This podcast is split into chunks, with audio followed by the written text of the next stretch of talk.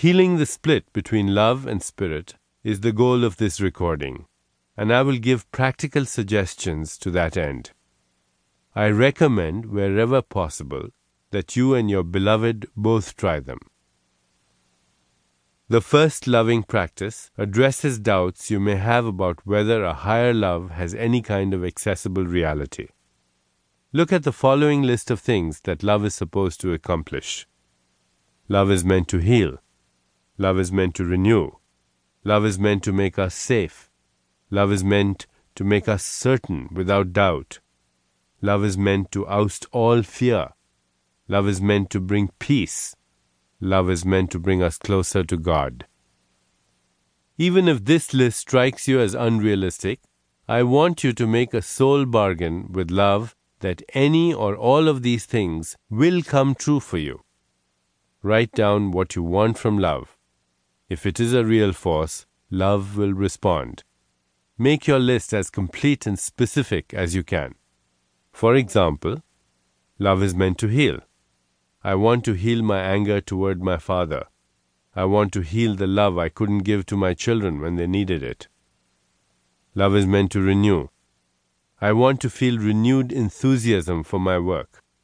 I want to renew my sense of being young. Love is meant to make us safe. I want to feel safer with other people. I want to feel safe when I go outdoors for my morning run. Once you have detailed everything, the bargain is complete. Put the piece of paper away in a safe place. You have announced to your soul what you want and it is up to love to respond. Rest easy and be attentive. Don't dwell on your list or try to make it come true. There is nothing you need to do except this. When you feel love, act on it. Speak your heart. Be truthful. Remain open. This is how you align yourself with love. At the end of a few months, take out your list and read it over.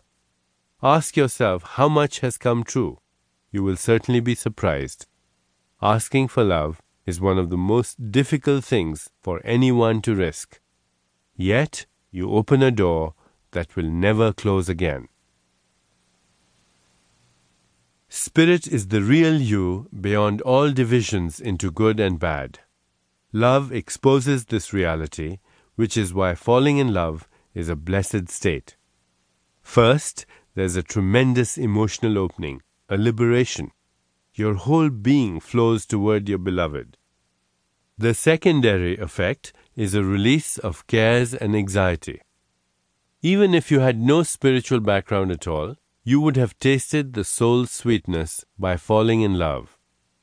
This blessing of falling in love comes from spirit, but it can be blocked by ego. Ego is responsible for protecting your self image, it creates the compartments where everything undesirable about you has been hidden. This is the problem of duality. By dividing good from bad, right from wrong, we essentially insist that parts of ourselves are unlovable. We turn ourselves into packages which seem to contain only good and worthy things, but if another person ventures to love us, the whole package spills open and a lot of what it contains isn't so nice. And society reminds us, day in and day out, that this is not a world where love is safe. We are surrounded by so many images pretending to be love. We are saturated, drowned with images of romance from books and films, bombarded with sex from advertisements, and goaded on all sides to become more attractive in order to win attention from a perfect lover. All of us believe in duality, the perception that people are separate. But part of us hates living in separation. This part of us calls upon love to solve the pain.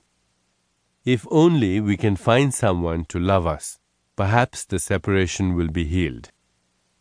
Most men, for example, feel a lack of tenderness, which they hope to find in a woman. Most women feel a lack of strength, which they hope to find in a man.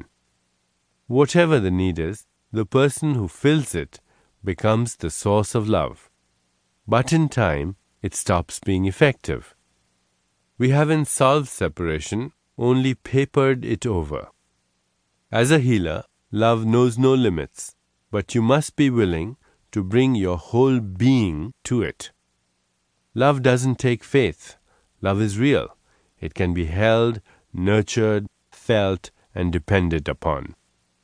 Turn your efforts to what is real. Duality is so flimsy that it is ready to fall apart at any moment. In our imaginations, we believe that love is apart from us. Actually, there is nothing but love once we are ready to accept it.